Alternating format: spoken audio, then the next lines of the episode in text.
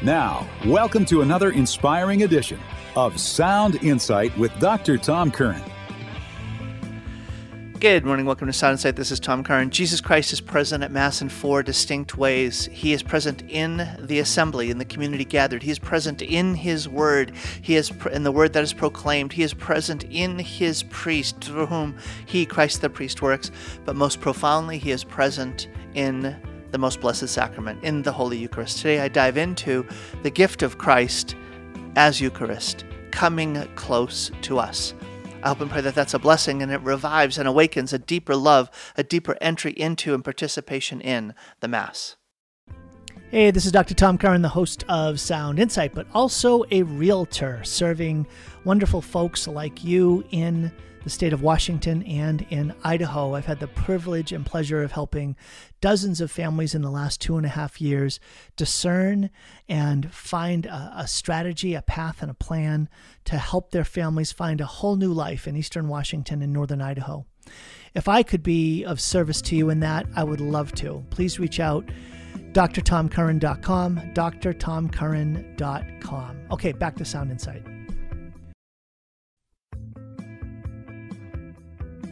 Today I'm going to talk about the presence of Jesus at Mass, that is, as Eucharist.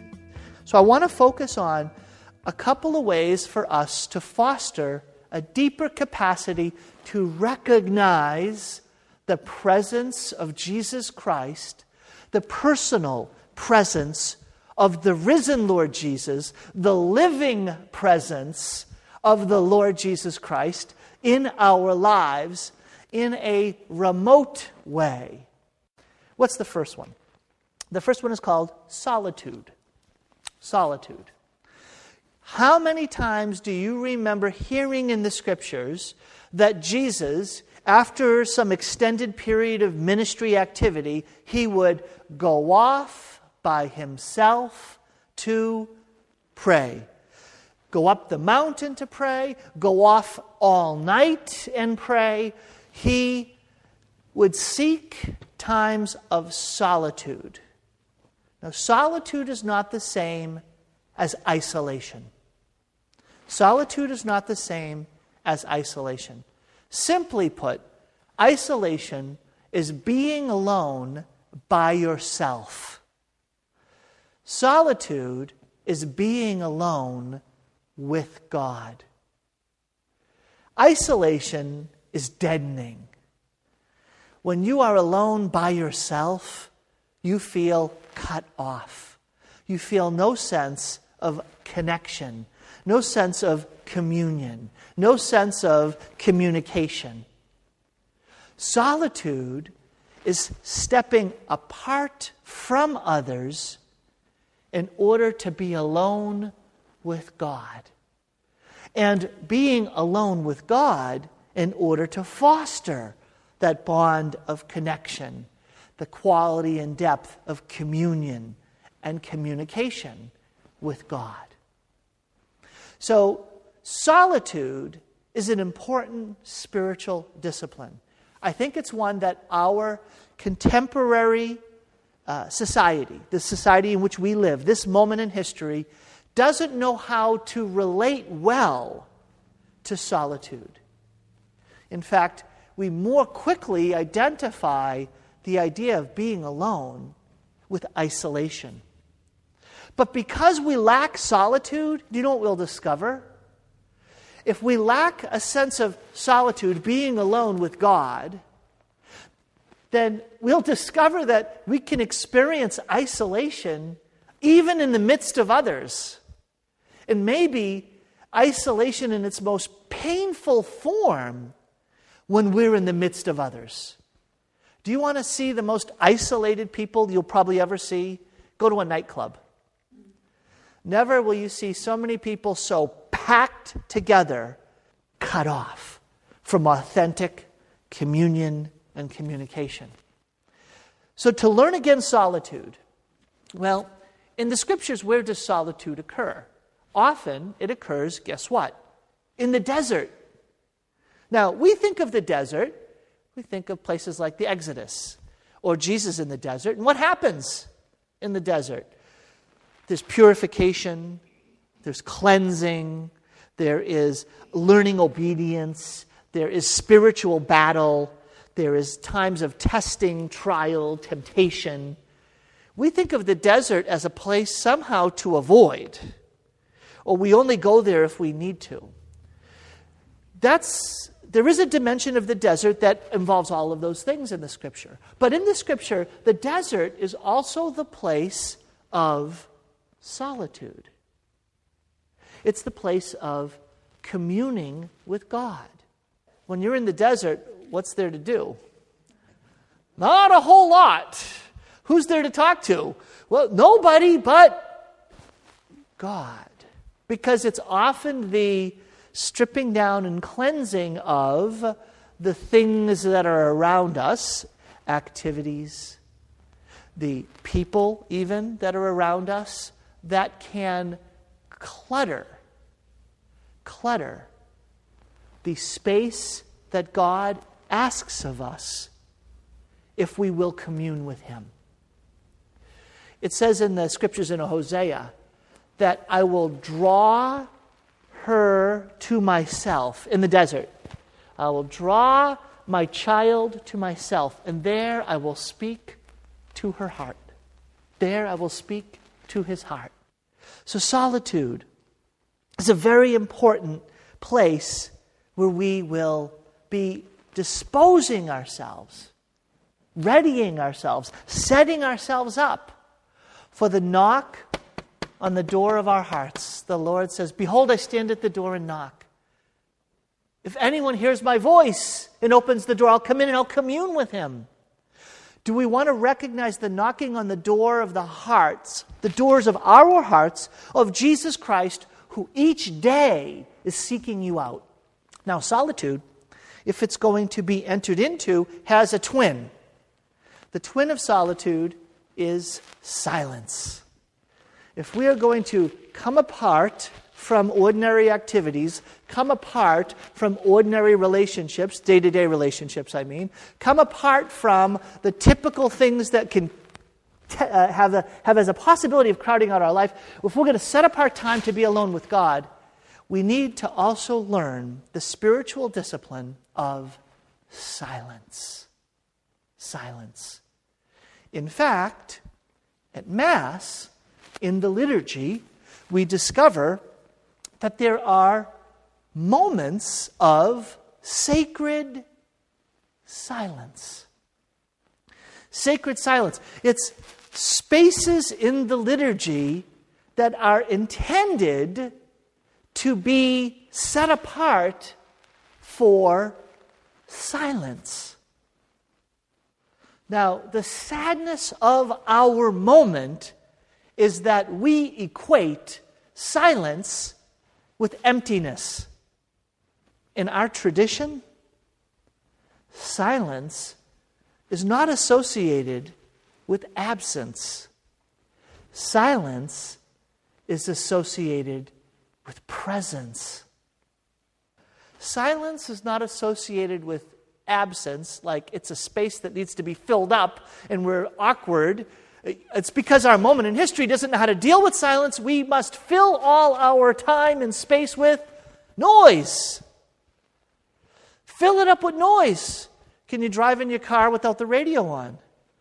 Can you have your house have no noise in it? T V on in the background, radio, music, something going on. Something to fill the space, because if the space isn't filled with some kind of noise, it is empty. This is not our tradition. Listen to a, let's, this is sort of a spiritual principle, but it's actually a philosophical idea as well. In silence, presence becomes manifest. Uh, almost every single night, before I go to bed, I'll do the circuit around the bedrooms to just look in on each of my kids. And how often will I, you know, how common is it, and, and you probably have had this experience, of coming in to look on someone you love who's asleep. Someone you love who's asleep. And so I can remember one time when I was looking at Luciana in her crib, and there she was, and I just stood in silence, gazing with love upon Luciana. And what emerged in me was, she's laying at a forty-five degree angle vis-a-vis the edge of the crib. No, that's not what I said. No.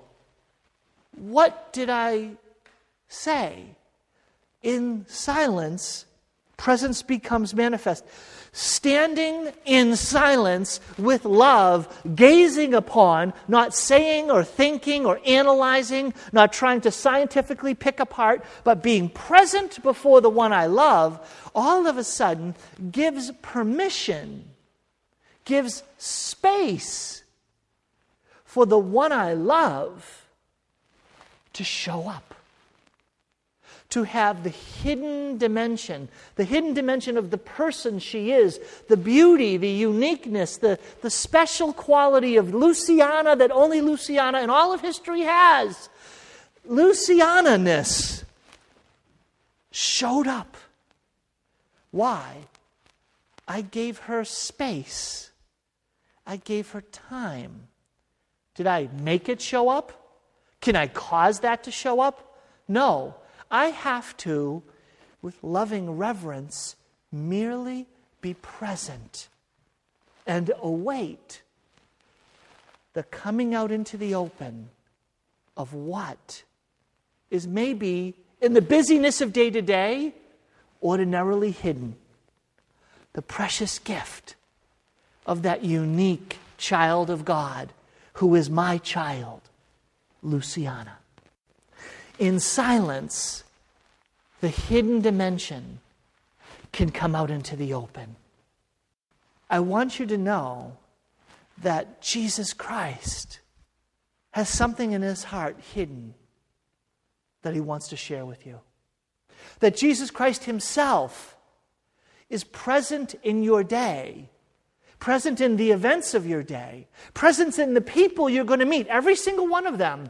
But he might be so well hidden that unless you are present, unless you are open and receptive, Jesus Christ won't be showing up. It's in silence. It's in that receptive stance of loving gaze, of respect, that I'm going to be open to receive the revelation of what was hidden. That's the importance of silence. And yet, our moment in history completely devalues silence. The only value I can think of that is given to silence today is as a means of getting recovered so that you can go back into the noise. Got it? Like, you need some silence. Why? Well, otherwise you won't be able to dive back into all the other activities you're doing. We have it so backwards. So backwards. The Lord's Day, when we are required to go to Mass, the Lord's Day is a day of rest. It's a day set apart for the Lord. And the theology of the Sabbath, the theology of the Lord's Day, is not take Sunday off so that you'll work well on Monday through Saturday, but rather it's work hard Monday through Saturday so that you can live Sunday well. Did you get that? We have it completely backwards. Sunday is a day of rest that somehow is used for the sake of the rest of the week, when in fact, real life, the most profound depths of our life, are lived on Sunday. As we gather a community at Eucharist, at this sacred liturgy, in order to worship the Lord on His holy day. That's my first and most fundamental relationship. This is my deepest identity. This is where my life really is. This is where my life is really centered. This is the source and the summit and the center of my life of faith and of my deepest identity. And I want to live that well. And in order to live that well, I need silence and solitude. Silence and solitude. To bring to bear at Mass. Remember the goal. I am at Mass to give God thanks and praise. I am at Mass to give God thanks and praise. But we also learned that God has purposes. God has purposes. And one of the purposes that we learned yesterday, I'm sorry, two days ago, was that the Lord gathers his people because he wants us to sit down. He wants to have a word with us. And so we reflected on that, how he wants to speak the word to our lives, speak the word to our hearts that we most need to hear. Now we're going to discover something even more. Even more than the Lord wants to be present as word that can be like that sword, two-edged sword that can pierce into the hearts and, and, and enlighten our conscience, enlighten us in the depths of our beings. He now wants to do more. He wants to come to us as the bread of life, as the bread from heaven. And he wants to feed us. So we're going to explore this. We're going to dig into how this shows up in the Mass. Now, in the liturgy of the, the Eucharist, we just came through the Eucharistic prayer. Remember the great Amen? Now we enter into what's called the rite of communion, R I T E. The ritual of communion. And remember, what's the principle? Pay attention. Pay attention to what's showing up. Pay attention to the manner of its appearing. Pay attention to the order of its appearing.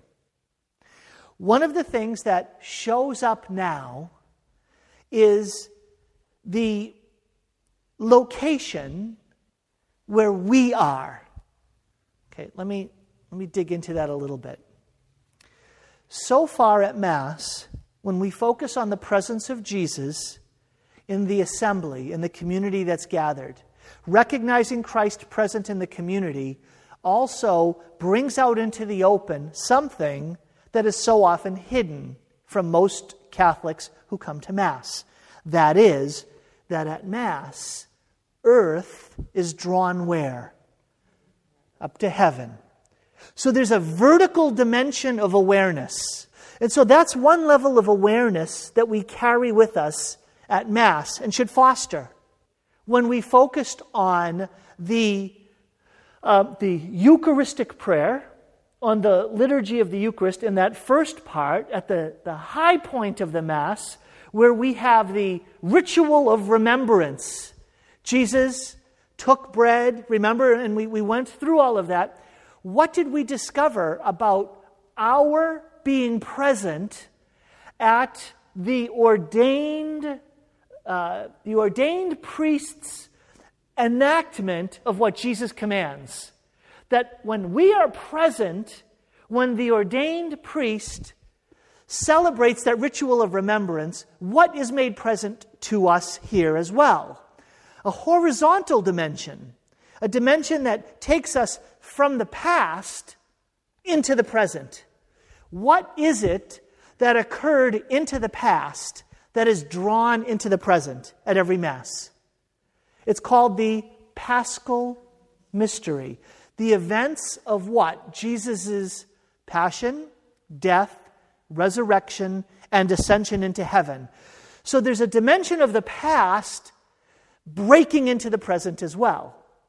The Mass is not a repeating of some of killing Jesus over again, but a making present of the one passion, death, resurrection, and ascension of Jesus. And so we proclaim the mystery of faith, right? What do we proclaim? We proclaim your death, O Lord. We announce your resurrection, and we look forward to your return.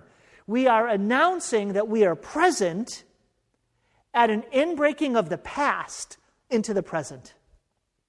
Well, in the rite of communion, we're going to see highlighted two other dimensions. Guess where we're going to go? If we're not going to go vertically from earth to heaven, and we're not going to go from the past into the present, guess where we're going to go? From the present into the future. From the present into the future. There's going to be a future reality that breaks into the present at Mass. Wow, this is a lot to keep in mind. This is a lot to hold in our minds. This is a lot to recognize. What is that future reality that is made present? The future reality is the heavenly banquet, the wedding feast of the Lamb, the very destiny that is ours. We get to taste it here and now. That which we are headed towards comes towards us and breaks in here and now. Okay.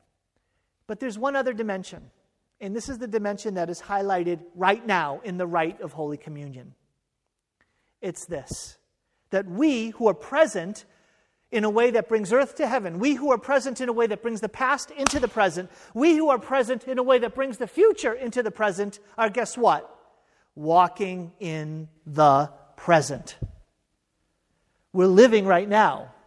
Do you remember the meaning of the procession of the priest at the beginning of Mass? What's the meaning of the procession of the priest? Hey, folks, we're not home. We are on the way. We're on a journey. We're heading somewhere. This is what the rite of communion brings out. What's the first thing we do in the rite of communion? We pray the Lord's Prayer. The Lord's Prayer is the prayer of the people of God who are on the way. We're not yet home. We're not yet at our heavenly destiny. And so what do we ask for in the Lord's Prayer? Give us this day our daily bread. Our daily bread. And that term daily bread in Greek actually has a connotation of heavenly bread. It has a connotation of, of not just the bread I need today, because that would be give us this day our bread. So give us this day our daily bread. It's that, that adjective daily that actually has a meaning in Greek of heavenly, of something that is, is beyond merely the concept of the bread that we need right now. It's pretty striking. And so one of the reasons why we pray the Lord's Prayer is to help us remember that even though we're tasting the worship of heaven while we're at Mass, we're not yet home. We're not yet home. And so we need daily bread. We need bread from heaven to live as God's children here and now. What happens after we pray this prayer for our daily bread? Listen, deliver us, Lord, we pray, from every evil. Well, if we were caught up in the heavens in worship, we don't need to pray deliverance from evil. If we were already in our heavenly destiny, we wouldn't need to pray deliverance from evil, but we need that. The Lord meets us in the concrete circumstances of our here, now, and today. Graciously grant peace in our days, that by the help of your mercy we may always be free from sin and safe from all distress, as we await the blessed hope and the coming of our Savior, Jesus Christ. We're not there yet. Jesus, you've broken in. You're here and you're present. But we need you to be with us as we continue on our way. We, in the Mass, are acknowledging that God is the living God who sees exactly where we're at, exactly what we're facing, and he's coming towards us to bless us. Hi, this is Doctor Tom Curran, and you know me as the host of Sound Insight. I am also letting folks know that as a realtor licensed in the state of Washington and in Idaho, I love serving Catholic families and others who are discerning a move for yourselves. It's much more than buying or selling a home. It's discerning a whole new life. If that's something that you would find uh, a help in, if I could be of service to you, please be in touch. You can find out more at d r tom curran dot com, d r tom curran dot com.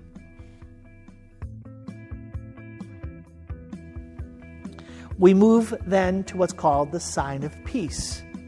Now, the sign of peace, this is one of those gestures at Mass that, again, is, is kind of may be just gone, going through the motions, right? The quality of your recognition is made manifest by your response. Stop and think about it. Why do this? Why have the act, the gesture of a sign of peace? Do you know why we do that? Well, its roots are in the Gospel of Matthew. In the Gospel of Matthew chapter five, Jesus says, if you are coming to the altar to present your gift, and you realize, listen, and you realize that someone has something against you, don't present your gift to the altar yet.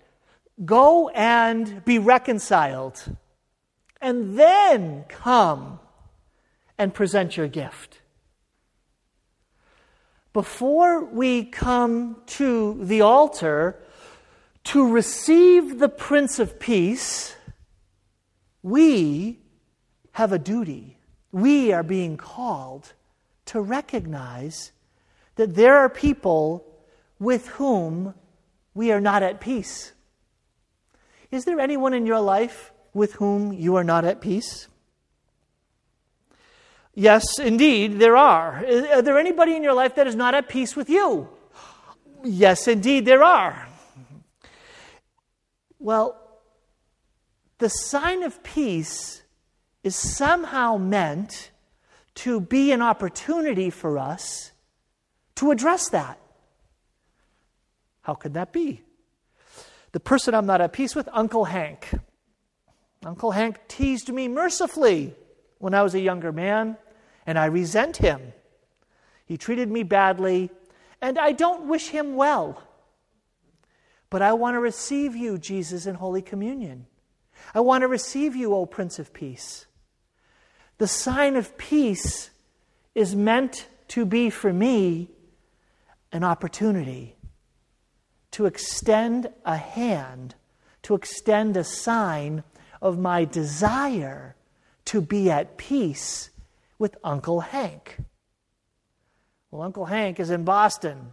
I'm not. I'm three thousand miles away.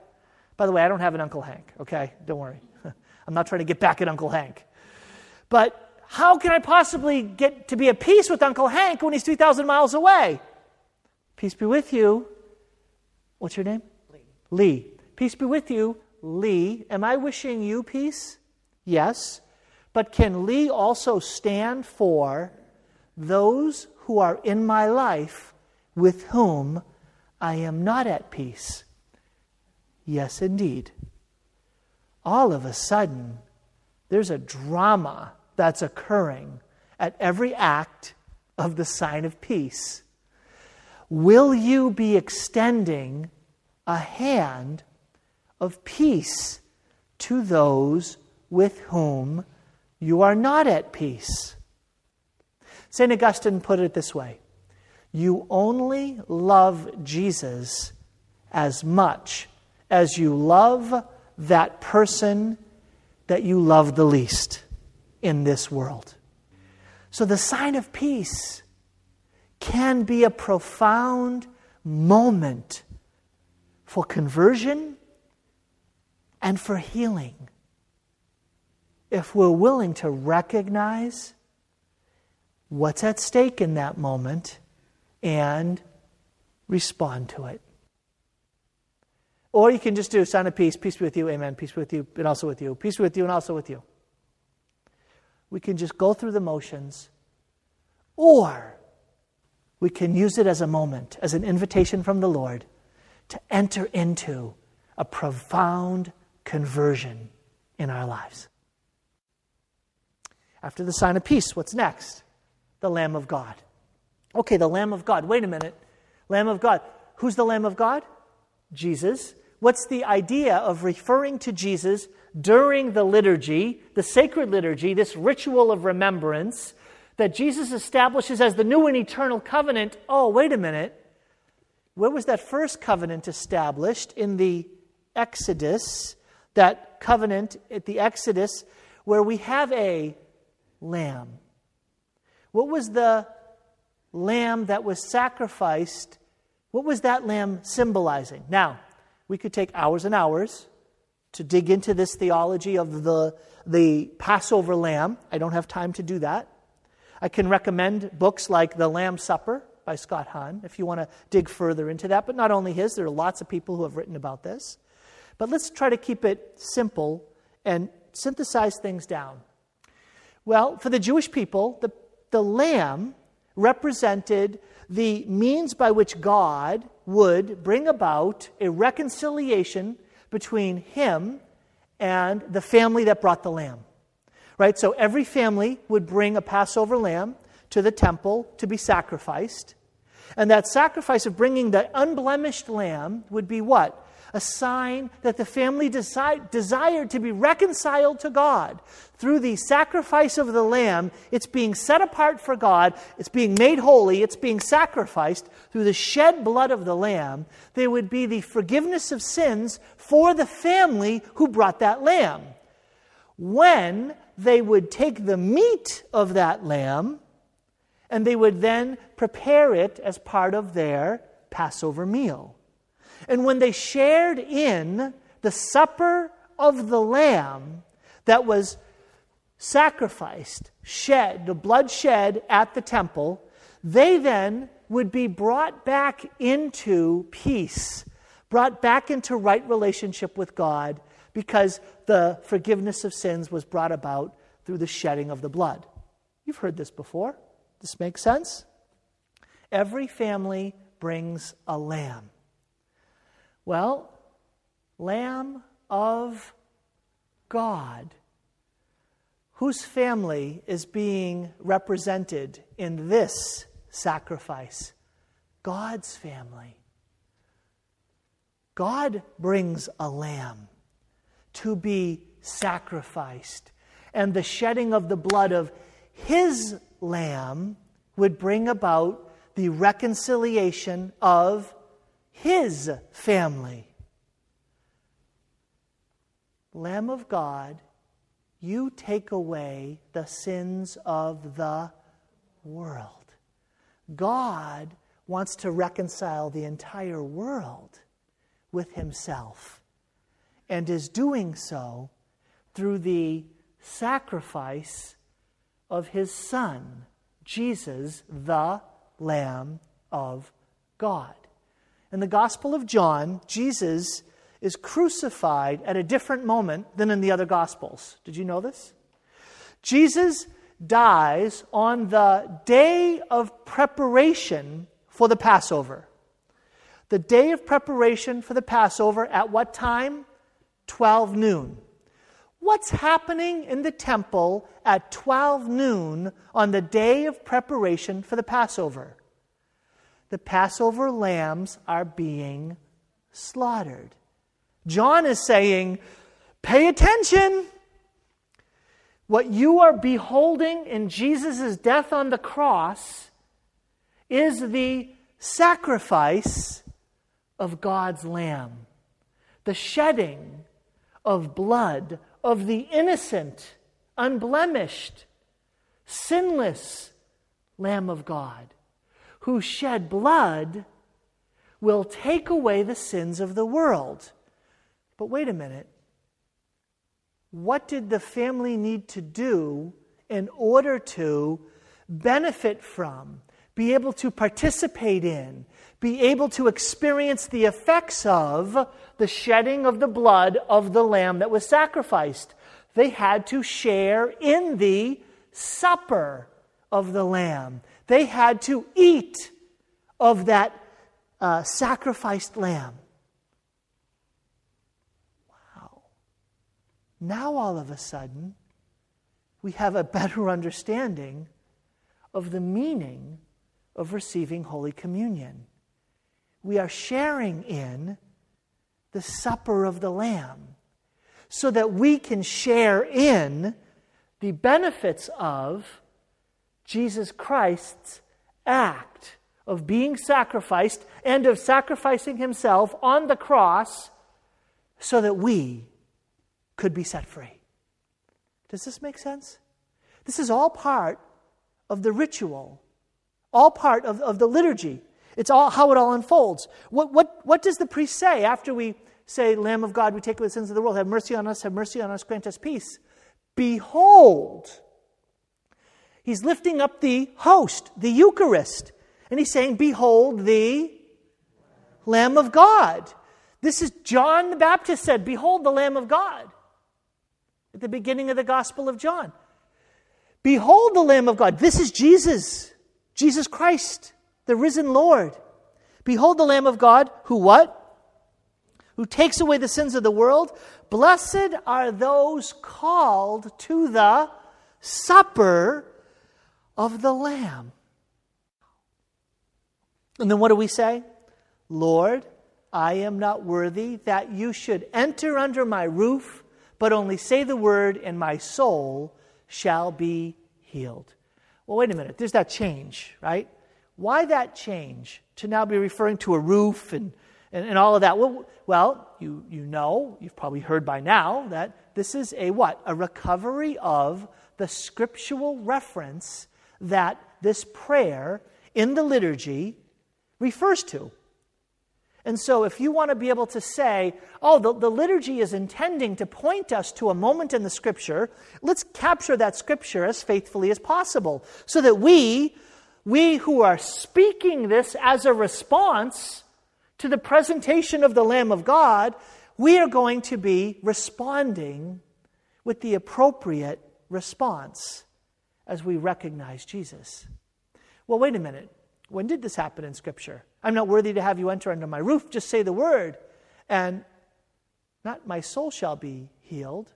What's the story? Where's this come from? The centurion who has what? A seriously sick servant. Seriously ill servant. And he comes to Jesus and says, "Get this seriously sick servant." And Jesus says, "I'll come to your house." And what does he say? "Lord, I'm not worthy that you should enter under my roof. Just say the word, and my servant will be healed." Now, do you realize what it is the church is asking of us in this moment by putting those words into our mouths? Do you realize it? Do you see it? Do you recognize it? Jesus responds to those words by that centurion in a way that is unique in all the responses he ever gives to anybody in the, in the, in the Gospels. Did you hear that? Let me say that again. Jesus responds to the one who says that sentence in a way that is unique. He, he responds like this in no other time in the Gospels. In the way that he, he responds, he reacts to the, to the centurion who says this. Do you know what his response was? It says, Jesus was amazed.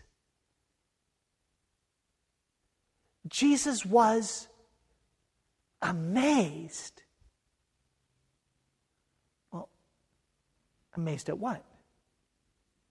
Amazed at the faith of the centurion. Well, why amazed at the faith of the centurion? The centurion said, look, I'm a man of authority. I understand that if I say go here, if they're under my authority, they'll go there. If I say do this, they'll do that. So Jesus, if you say from right here to the sickness that's over there, be gone, my servant is going to be healed. I recognize, I see, I have faith to believe that you have authority over anything happening in my servant's life. You have authority over all sickness. You have authority over all disease. You have authority in this world. And I acknowledge that. Just say the word. You don't even have to go and lay hands. Your word has power over what is happening in my life, in my servant's life, that is disturbing, that is a result, a consequence of sin or the fallenness of this world, this sickness. What about us? Do you realize what the church is saying to you at this moment? As you speak those words, what's the church saying to you? Amaze Jesus with your faith. Amaze him with the expectation you have regarding what it is he will do. What is it he will do? Well, let's dig in briefly to what the church says will happen, is intended by the Lord, is taught by the church will happen when we receive Jesus in Holy Communion. Are you ready? This is one, one of the ways that Saint Thomas Aquinas says it. Propius effectus huius sacramenti est conversio hominum in Christo. Okay, are you ready? The proper effect of receiving Holy Communion is the transformation of that person into Jesus. Remember I said God has a goal? The Father has a goal when you come to Mass. It's not just to speak a word to you, but it's to turn you into Jesus. It's to transform you into Jesus. What went up to the altar? Bread and wine. What was it symbolizing? You. What did God do to it through the Holy Spirit? Turned it into Jesus. What happens with that reality that used to be bread and is now Jesus? It comes back to you. And in you receiving it, guess what he wants to do? He wants to do in you what he did to that bread. That's what he intends to do. That's his goal for you when you receive Holy Communion. Is that what happens to us? Is that the faith that we have? Is that what we're expecting? I want you to think, as you're receiving Holy Communion, you come out of the pew, you're waiting in line, here you are, and you're approaching the reception of, of Jesus in Holy Communion. How were you praying? Lord, I long for you. Lord, I long to receive you. Lord, what is he doing here this week? Oh, Lord, I love you. Oh, Lord, look at how she's dressed. Oh, Lord, I don't want to go to communion to him. Oh, th- where are our minds? Where is our heart? Do we have a sense of expectation that we're about to have an encounter with Jesus that's personal and profound, so profound that it's going to change our lives? Not just change our lives, transform us more fully into Jesus Christ himself.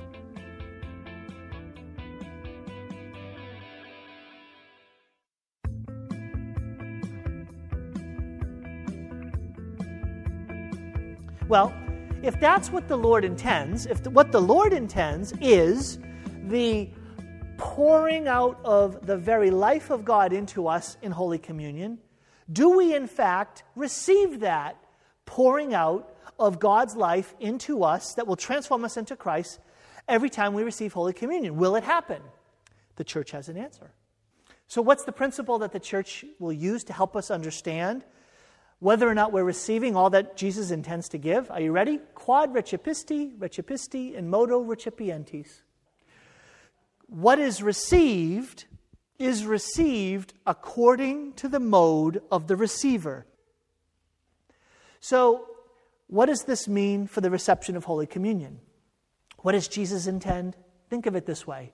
Jesus intends a waterfall of his life that will come upon you. And that waterfall of his very sanctifying grace that will that will uh, come into you, will fill you to overflowing. His grace will fill you to overflowing every time you receive communion. Now, what is received is received according to the mode of the receiver means if you come up there with a little Dixie cup, guess what? How much you're going to receive? Filled to overflowing, a Dixie cup full. You come up with your venti cup, how much are you going to receive? Your venti cup is going to be filled to overflowing. fifty-gallon drum, that's your faith expectation. Filled to over, you drag up your swimming pool. Filled to your canyon. Filled to overflowing. You come up and you have your hand over the top. How much do you receive? nothing. What does Christ intend? To fill you to overflowing with his life. How much will you receive? How much will you receive of what Christ intends? The church keeps it very simple. You receive as much as you expect and deserve. Let's cover the second one first, and then we'll go to the first one. Expect and deserve. Deserve, well, nobody deserves the Eucharist. It's purely a gift. Absolutely, it's purely a gift. But having been granted access to that gift, we can, guess what? Show up to the feast dressed appropriately or not. We can show up and be ready with our lamps lit when the bridegroom appears, or we can be asleep. Think of the different parables where Jesus is talking about, did you ever recognize me when I was hungry and you didn't feed me? Clothe me when I was naked. Visit me when I was in prison. Lord, when did we ever? When you did it to least of my brothers, you did it to me, right? Jesus again and again is telling us, you've been granted access through faith. You've been granted access through the gift you've been received to, to receive me in Holy Communion.